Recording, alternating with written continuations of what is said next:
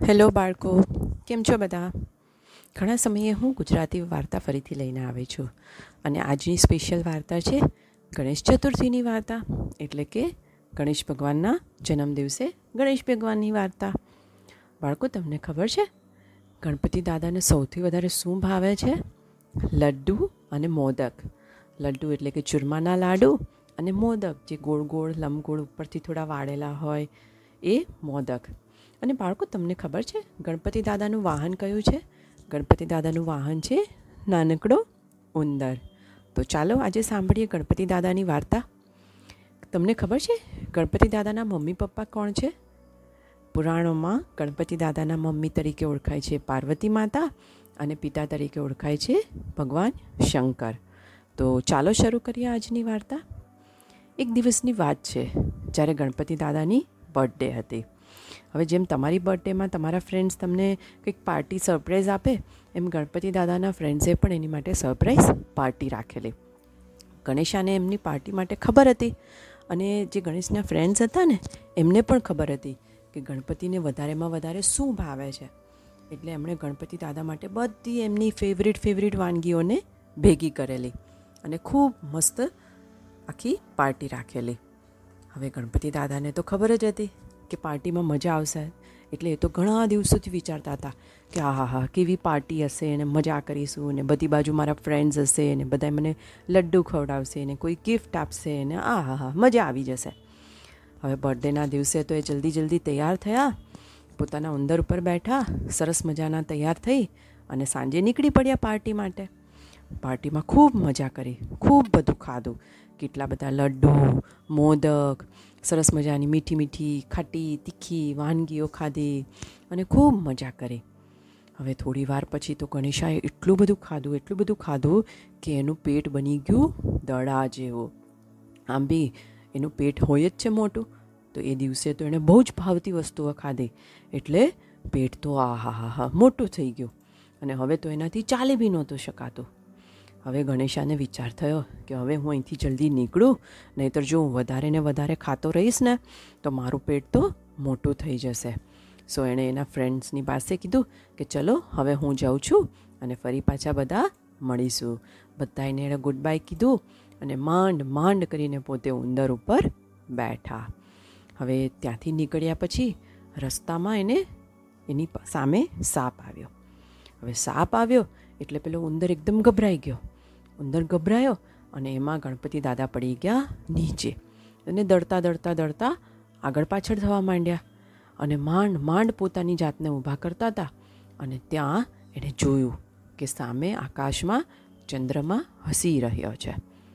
હવે આકાશમાં એકદમ રોશની હતી, કારણ કે ફૂલ મૂનના દિવસો જઈ રહ્યા હતા. સુદ મહિના જ્યારે કોઈ પણ ગુજરાતી મંથ શરૂ થાય, ત્યારથી લઈ અને પૂનમ સુધી ચંદ્રમાના દિવસો કહેવાય.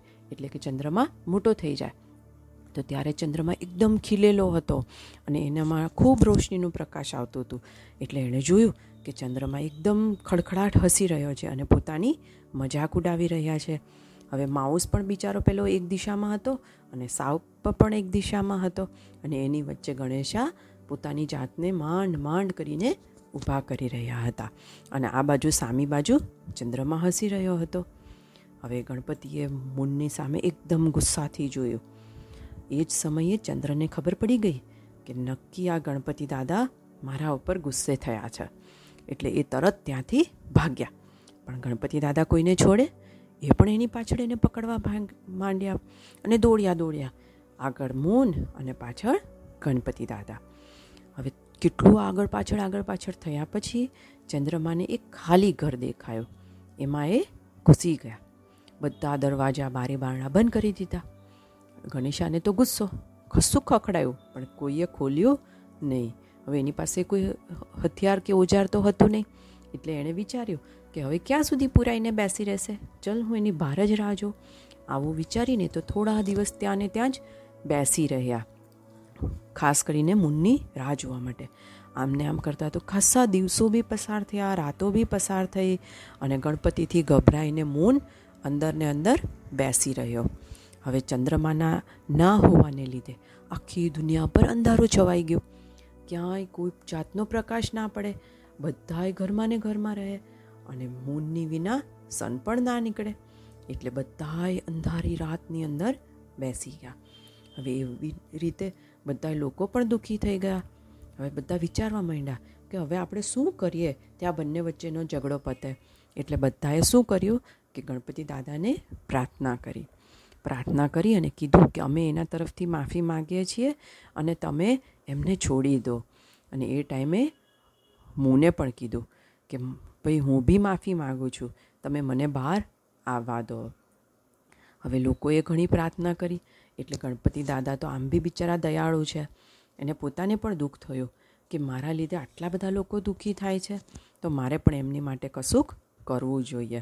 પણ જો એવી જ રીતે એ એને જવા દે, તો મૂનને પણ એની પોતાની મજાક મસ્તીનું શું પરિણામ આપવું? એટલે ઘણું બધું વિચાર્યા પછી ગણપતિ દાદાએ વિચાર્યું કે મૂનને હું રજા આપીશ, પણ એક સજા સાથે. તો કે કઈ રજા ને કઈ સજા? તો ચંદ્રમાં બહાર આવ્યા, એટલે એણે કીધું કે જો, હું તને નુકસાન નહીં પહોંચાડું, પણ તને મારી સજા તો ચોક્કસ મળશે. સજામાં શું છે કે મારા બર્થડેના દિવસે તને કોઈ જોશે નહીં. અને જો જેણે પણ તારી સામે જોયું, એને ખૂબ બધી મુશ્કેલીઓ આવશે. અને બીજી વસ્તુ કે જ્યારે પણ પહેલાં પંદર દિવસ હશે, ત્યારે તું બિગ થઈશ, એટલે કે મોટો થઈશ, એટલે કે પૂનમ. અને જ્યારે પણ બીજા પંદર દિવસ હશે, ત્યારે તારું સાઇઝ એટલે કે કદ નાનું થતું જશે અને એને અમાસના દિવસો કહેવાશે. હવે ચંદ્રમા પાસે સજાનો સ્વીકાર કર્યા સિવાય કોઈ છૂટકો પણ ના હતો. એટલે એણે સજા માની લીધી અને ત્યારથી લઈ અને આજ સુધી કોઈ પણ ગણેશ ચતુર્થીના દિવસે ચંદ્રમાની સામું જોતા નથી. અને જોવે પણ કોણ? કોઈને ગમે ગણપતિ દાદા દુઃખી થાય, તો એવી રીતે ભગવાને ચંદ્રમાને સજા આપી. તો બાળકો, આ વાર્તાનો મોરલ શું છે ખબર છે? મોરલ છે કે આપણે ક્યારેય કોઈની મજાક મસ્તી ના કરવી જોઈએ.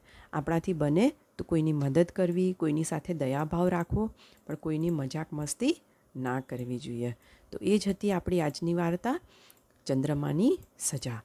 તો ચલો, કાલે ફરી મળીશું એક નવી વાર્તા ગણપતિની સાથે, અને ત્યાં સુધી મારા બધા કિડ્સને ગુડ બાય, ગુડ નાઇટ, અને do take care of yourself happy Ganesh Chaturthi to everyone